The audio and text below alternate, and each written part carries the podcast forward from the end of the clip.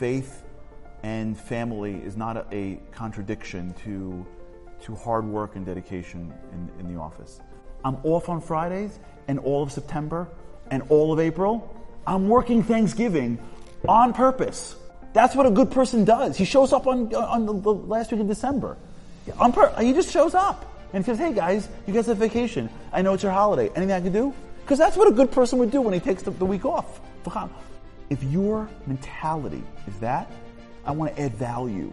You will provide so much more than most people are providing. At the end of the day, you can have a family and go home for a long time. Because when you're home, they're going to the game. And you can have faith.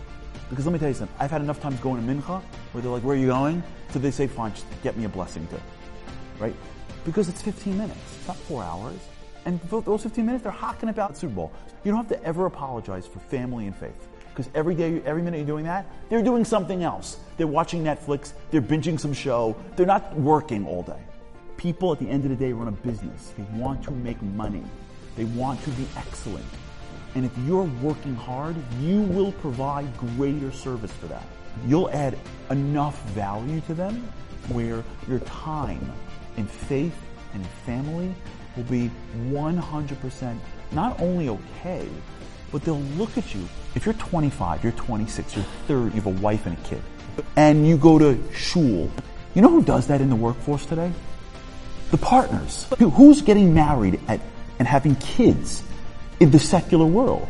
A person that's able to manage a family and faith and work is the product of, in that world, of maturity. So you come in right away and you're balancing things that only the partners are balancing. So it's not, it's not seen as a negative. And as long as you're providing value and you pick up your head and you're proud of yourself, it's pum You walk in like a partner and you you already are standing out from the class.